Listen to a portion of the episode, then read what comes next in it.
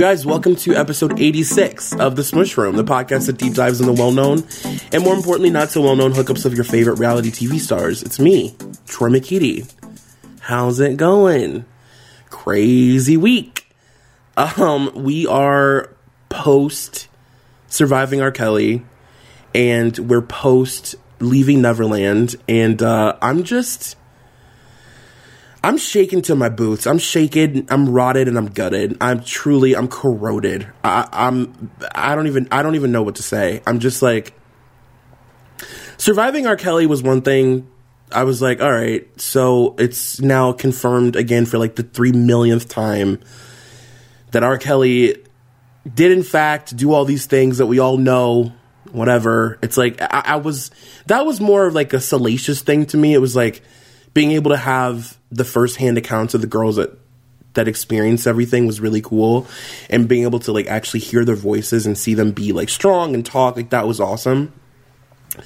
With michael um michael is so uh, like my identity is so wrapped up in the fact that i grew up a michael jackson fan and I'm gonna let you know right now that I'm uh, this week I'm gonna do a bonus episode on surviving R. Kelly and leaving Neverland because my I, I just feel so I don't know I don't I just feel so like confused and sad and grossed out and angry and I feel so many things that I don't even know what to feel or what to say and I feel like I need to just kind of like ramble my thoughts because it's so it's just so shocking and so uh, sad, and I I just don't I don't know. It's been really I'm not gonna lie to you. It's been really this was intense. Like this was intense for me. But I'm not going to get too much into it. I want to save it for the bonus episode. But I still wanted to do something Jackson adjacent because I'm so just sort of like immersed in that world right now. Like I can't stop Googling stuff. Um, I can't stop watching old interviews. I can't stop reading old articles, looking at photos. Like I'm just so in it. Um, and I thought, who from the Jackson family could I talk about? Um, that's sort of Michael adjacent and interesting, and has had this fascinating life and has had a crazy relationship. And I thought about Janet, and I was like, yeah, that'd be cool. You know, Janet had like a secret husband and that would be interesting to kind of delve into. And then I thought to myself, hi, I am obsessed with La Toya Jackson for so many reasons. Aside from the fact that me and La Toya Jackson literally have the same laugh, and if you don't believe me, you can Google it. Um, but I just think that La Toya is the un- unsung hero of that family. I really do. I think that she, I don't know she's incredibly resilient, a woman who has spent, you know, 35 years trying to get her music career off the ground and she it's never really happened, but she just kind of happily continues going for it even at like almost 60.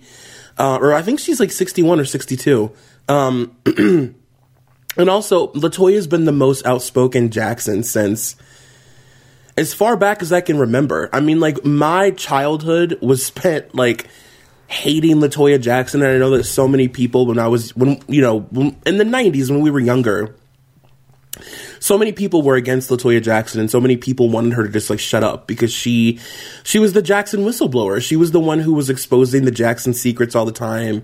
Um, she was doing tell all books and like all this crazy shit. And all this time, I mean, who who knew the whole time she was in this out psychotically abusive relationship with a mob boss named Jack Gordon. And that's what we're going to be talking about today. Um, I think that La Toya has a really interesting perspective on her family. Um, I think a lot of times the black sheep, the the the outsider child, does have an interesting perspective on their family. Um, as a person who's like kind of objective about everybody, and uh, yeah, I, I'm excited to get into this. And I also, I'm a person who I love knowing why things are happening. I love finding out why. I love like the I love you you guys know me. I love like the study of like the human brain.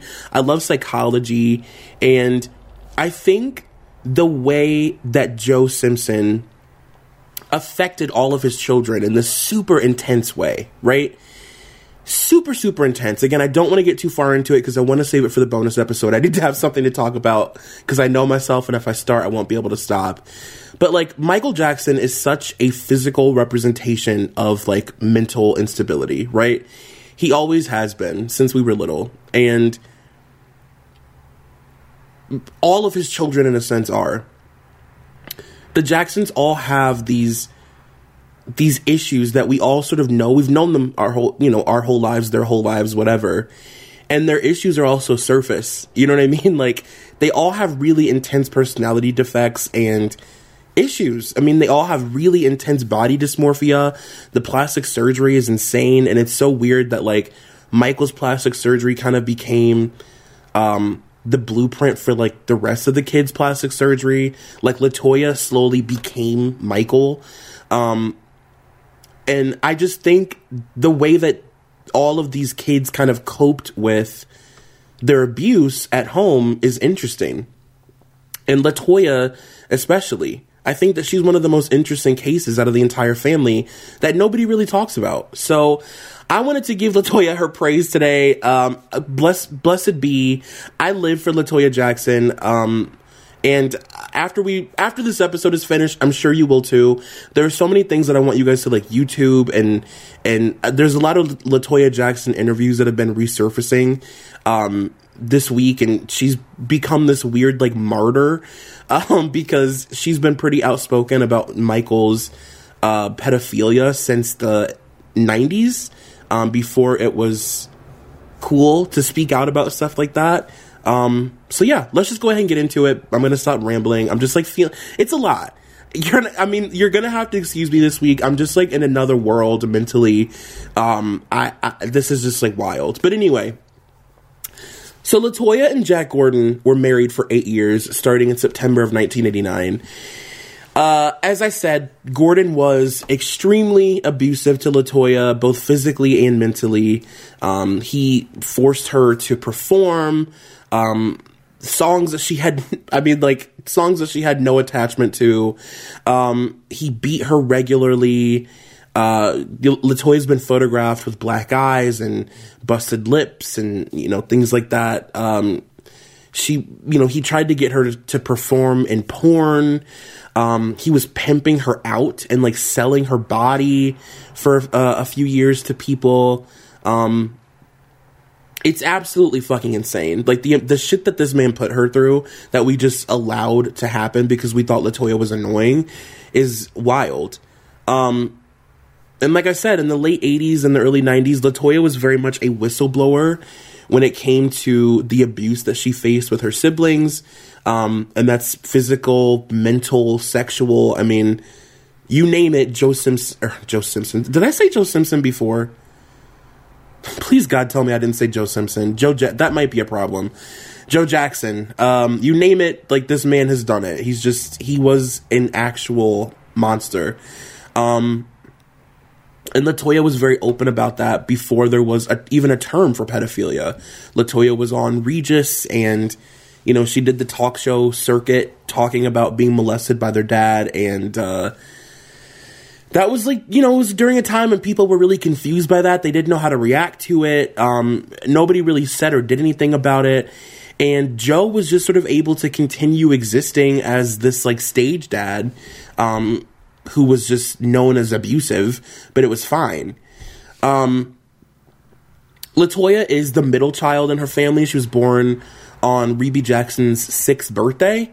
And um, of all the Jackson children, in my opinion, I think growing up, La Toya, along with Michael, were the closest to their mom. Um, they were the last to leave the house. La Toya was the very last child to leave. They were extremely religious, and La Toya was the most religious by far out of all of her siblings. Um, she was the most conservative, without any question. The Jacksons grew up, as you know, in Gary, Indiana, very poor. Uh, the entire family lived in a two bedroom house, um, ironically on Jackson Street. And um, as you may or may not know, the Jacksons actually grew up Jehovah's Witnesses. um, Jehovah's Witness, whatever. And uh, they were just all very, very immersed in the religion, especially Katherine. And, uh, you know, Michael was a Jehovah's Witness. They all, they were all practicing, but La Toya was like hardcore. like, La Toya wanted to be a nun. I don't even know if you can be a nun when you're a Jehovah's Witness. I literally know nothing about what it means to be a Jehovah's Witness aside from the fact that you knock on people's doors on Sunday and uh, you don't celebrate holidays. Um, and super strict. I don't really know a lot about the religion, but I do know that Leah Remini is uh, saving people from it. Can't be good. Um, and Katherine Jackson actually grew up Christian. She became a Jehovah's Witness in 1963 and uh, Katherine actually wanted to be a singer herself. She wanted to be like a country music singer, which is uh, random. Um, but in the meantime, she worked part time at Sears to help make ends meet. Um, La Toya and Michael grew up, like I said, going door to door with their mom, handing out pamphlets, um, asking people if they were prepared for Jehovah's return. I'll never forget one time uh, I answered my dad's door He's like, go ahead and answer the door. And I was like at that age where like you're old enough to answer the door, but also like kind of not. You know what I mean? And it was a Jehovah's Witness, and the lady got really excited because she knew that I A didn't know what a Jehovah's Witness was, and B was like kind of too young to send her away. So I just stood there and I listened to her entire spiel. And then like 15 or 20 minutes later, my dad came to the door and he was like, "Who was it? Like who was there?" and I'm literally outside being held by this woman. I have my hands on a Bible. She's like holding my forehead. We're praying. I'm like crying and swaying back and forth, like praying to the Jehovah God. I have no idea what I'm talking about. And I remember my dad like ripping me out of this woman's arms and being like, get off of our property. What are you doing? Don't like baptize my kid outside in a puddle in my yard. Like, how dare you? Um, Joe's father, or Joe's father, La Toya's father, Joe, was a retired boxer and he worked as a steel worker. Um, it was decided in the 60s by Joe that the family would go into show business. Um, and with that came what were described as uh, incessant rehearsals. I think that's a nice way of putting it, but they, for up to 17 and 20 hours a day, were forced to um, rehearse. They were used to like regular beatings at this point. Many of La Toya's brothers have stated in interviews and stuff that Joe would sit in a chair um, and watch them rehearse with a belt. And if any of them missed a step, especially typically Michael because he was the youngest, they would get beat with the the metal end of their belt. So he was like literally whipping them with like metal. Um, after like 20 hours of rehearsal. And uh yeah, I mean, he was told, you know, throughout. I mean, Michael was told, as we all know, throughout his childhood by Joe that he was ugly and that he had a gross nose, and he would call him Big Nose and say things like, "There's no way that you, you possibly got any of your features from my side of the family because you're so ugly.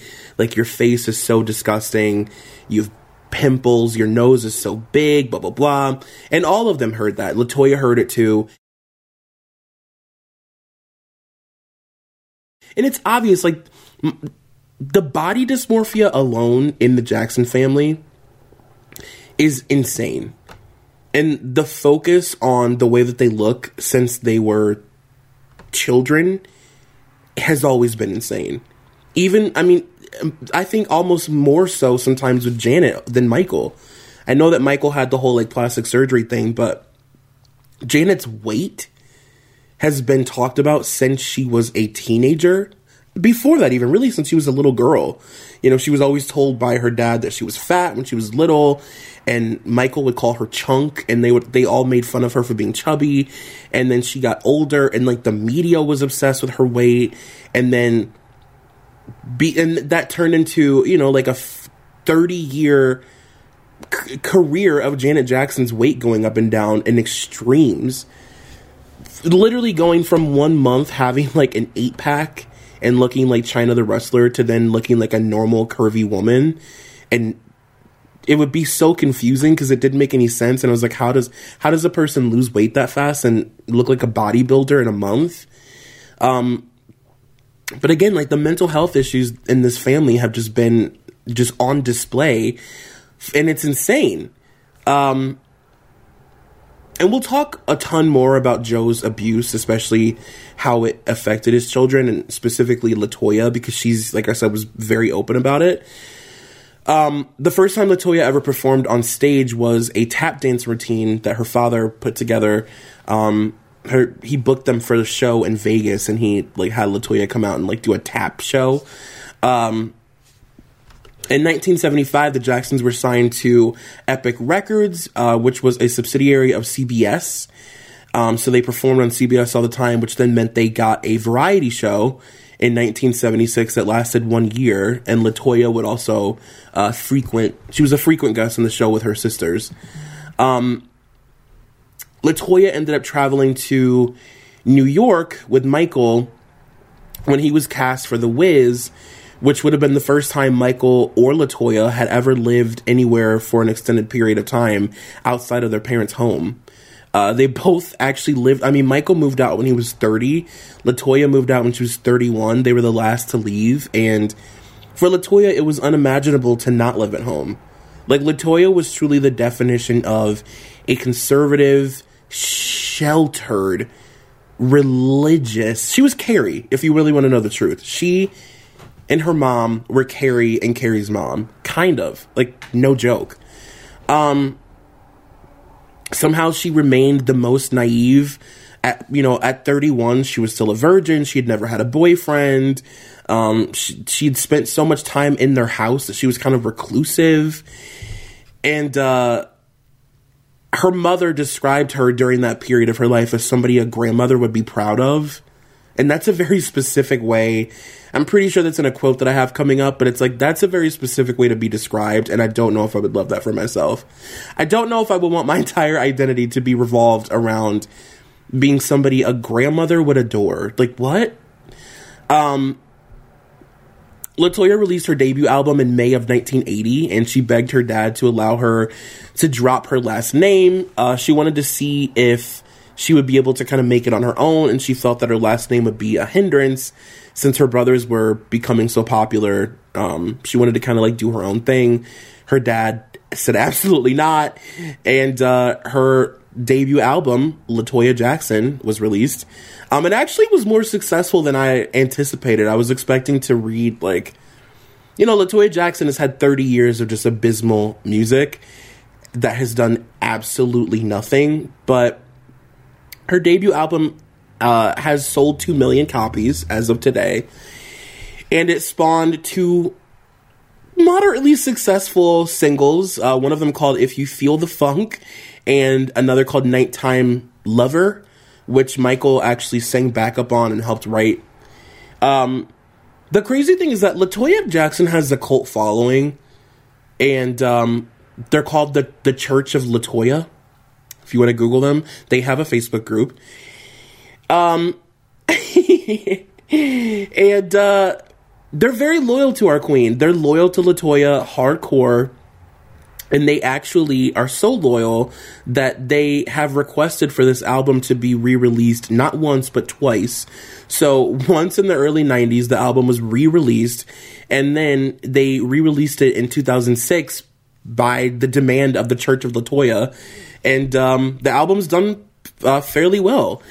And in 1984, La Toya released what would be considered her biggest success for her career, an album "Heart Heart Don't Lie." Um, it peaked at 149 on the Billboard 200, and um, it sold about six million copies. Uh, La Toya actually wrote most of the songs in the album herself. Um, one of them um, called Reggae Nights, which was given to uh, Jimmy Cliff, and Jimmy Cliff actually went on to win a Grammy for it. So, you know, your girl's a, a Grammy winning songwriter. Like Sia shaking. I don't know. Now we have to talk a little bit about Jack Gordon because it wasn't very long into La Toya's life as a young adult that she met this fucking psychopath, this mob boss, this man who grew up in a brothel. Do you remember the scenes in Mad Men of Don Draper as a teenager, like living in the brothel? That was this kid. Like literally was born and raised in a brothel and used to tap dance on a piano to make money for like some guy at the I, look. I don't know. Allegedly, I don't know. the, Jack Gordon is fucking batshit crazy. Okay, he was born in Springfield, Illinois. Um, but the beginning of his life is a weird mystery. He's changed his name a bunch of times. Um, first, he changed it to Samuel Isaac in 1981 and claimed to have been raised in Las Vegas. And then he later changed it again to Clifford William Johnson.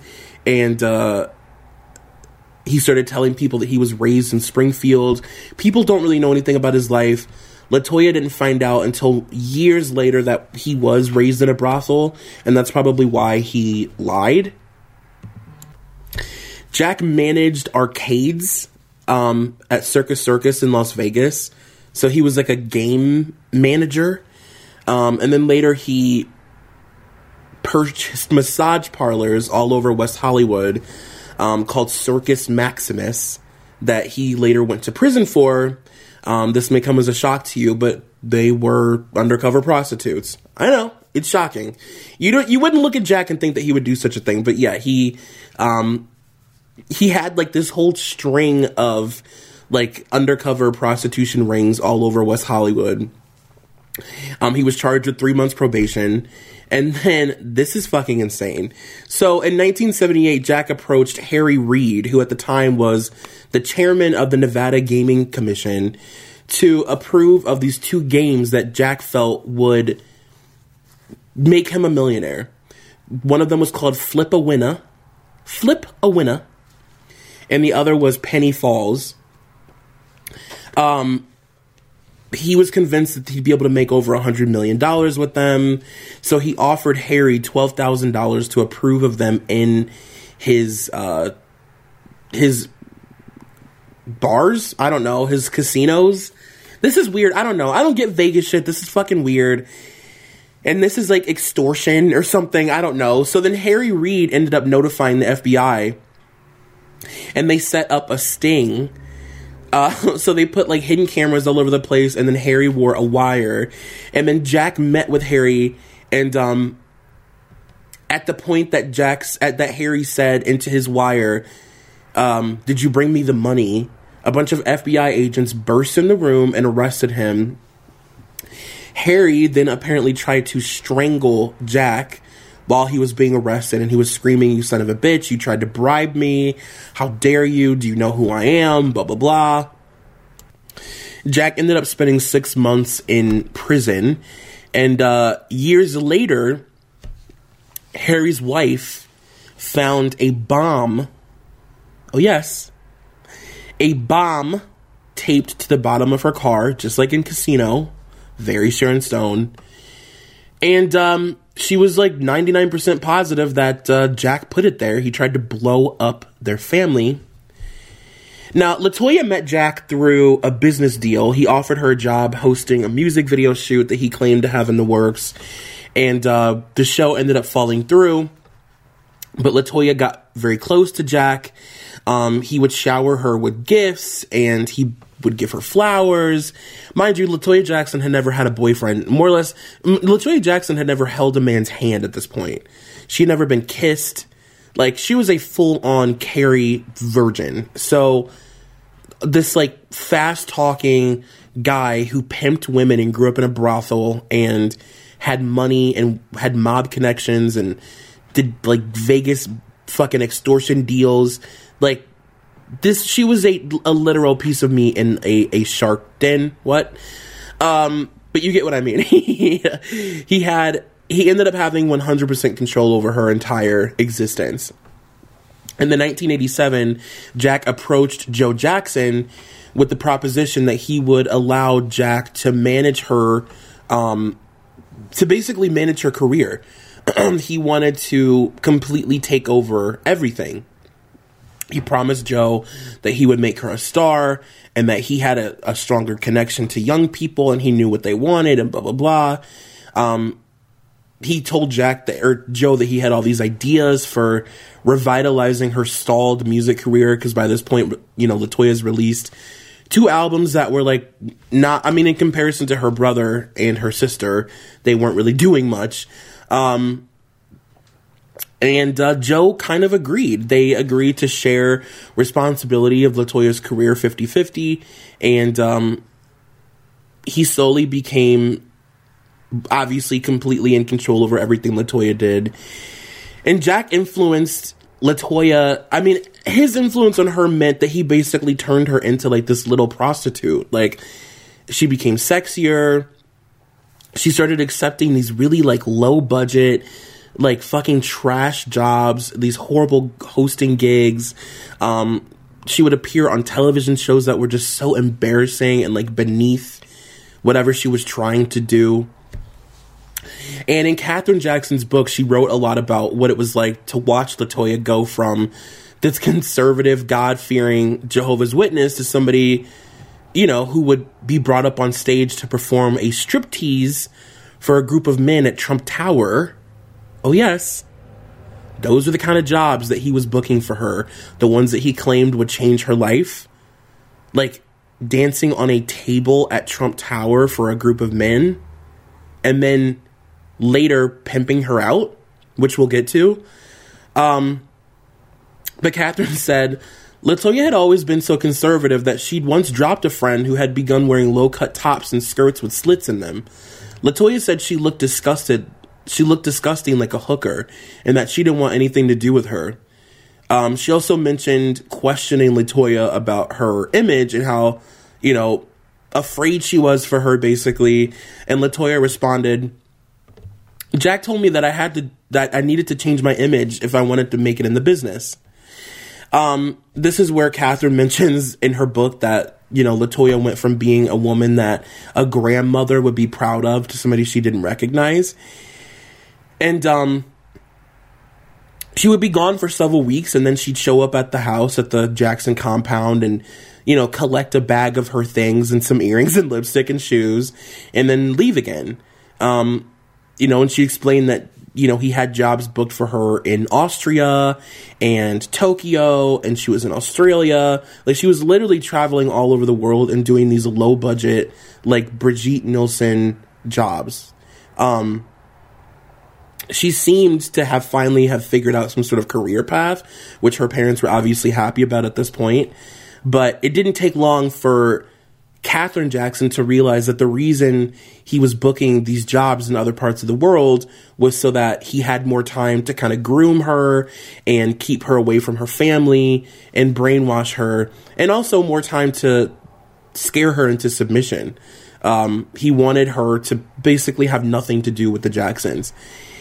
And um, on May 9th of 1988, it was reported by People magazine that La Toya was not only moving out of her parents' home, which was national news at this point, um, but also that she was firing her dad as her manager.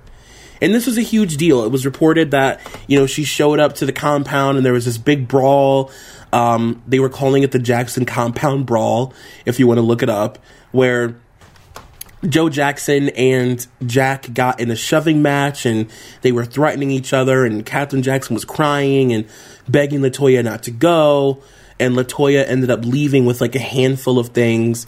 Um, they moved into a $1100 a night suite at the Waldorf Astoria in Manhattan um, while she looked for apartments.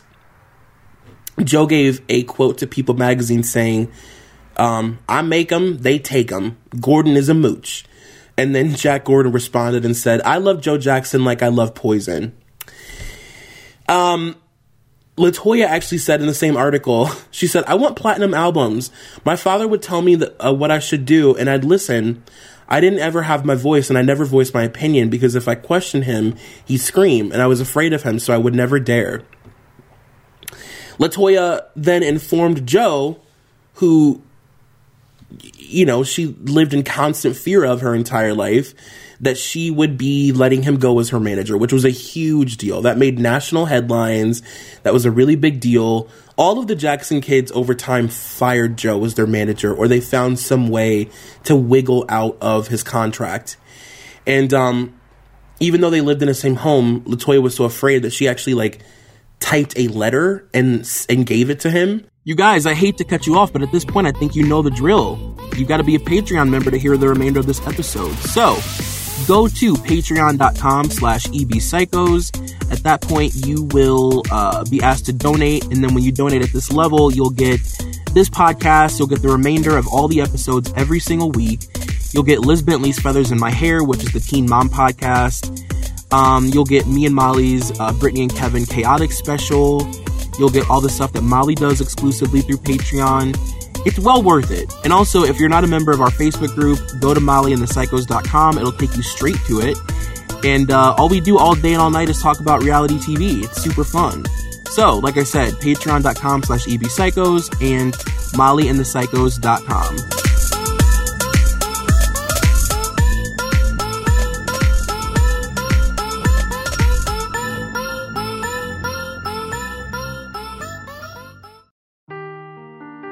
The truth never gets old. Introducing June's Journey, the free to play mobile game that will immerse you in a thrilling murder mystery. Join June Parker as she uncovers hidden objects and clues to solve her sister's death in a beautifully illustrated world set in the roaring 20s. With new chapters added every week, the excitement never ends. Download June's Journey now on your Android or iOS device or play on PC through Facebook Games.